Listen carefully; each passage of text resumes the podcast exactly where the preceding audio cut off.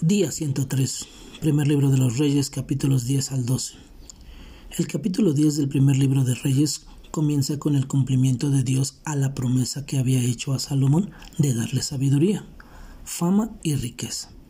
Salomón era el hombre más sabio sobre la tierra y su gloria era incomparable. Sin embargo, un capítulo más tarde, vemos la caída espiritual de Salomón cuando abre la puerta de su corazón no solo a mujeres extranjeras, sino también a los dioses de estas mujeres. Esto lo lleva a una decadencia espiritual. Al final, Dios levanta adversarios contra Salomón y el reino de Israel se divide. Profundicemos en esto. Así como la reina de Saba oyó de la fama de Salomón, por causa del nombre del Señor, y vino a Salomón, Así Dios nos tiene aquí en la tierra para ser reflejo de su luz. El Evangelio de Mateo nos dice que las habilidades y el don que Dios te ha dado es con el propósito de dar a conocer su nombre y su palabra. Ni se enciende una lámpara y se pone debajo de una vasija, sino sobre el candelero y alumbra a todos los que están en casa.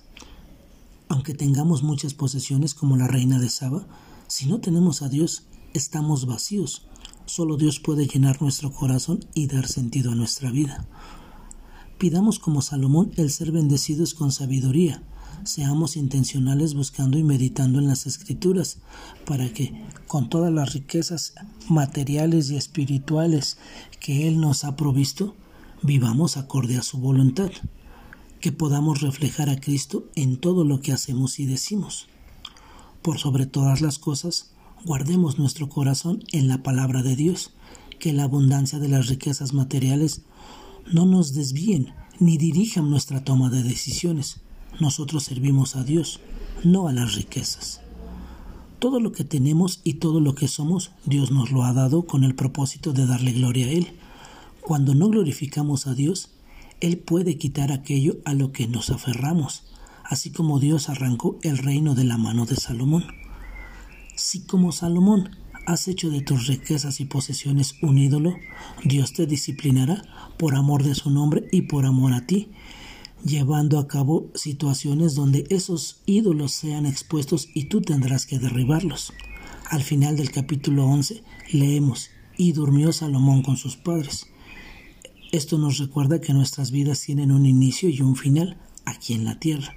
Procuremos vivir sabiamente para Dios cumpliendo sus propósitos como sus hijos y cada uno de nuestros roles.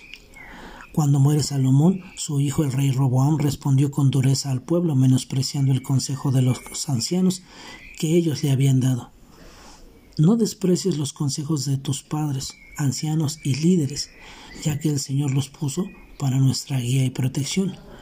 Cuando nuestros empleados hijos o cualquier otra persona bajo nuestro mando o cuidado nos hagan la petición de aligerar su carga, seamos sabios, busquemos el consejo de Dios.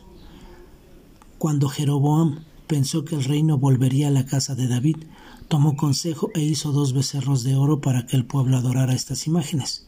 No seamos sabios en nuestra propia opinión. Todo lo que tenemos es porque Dios nos lo ha dado.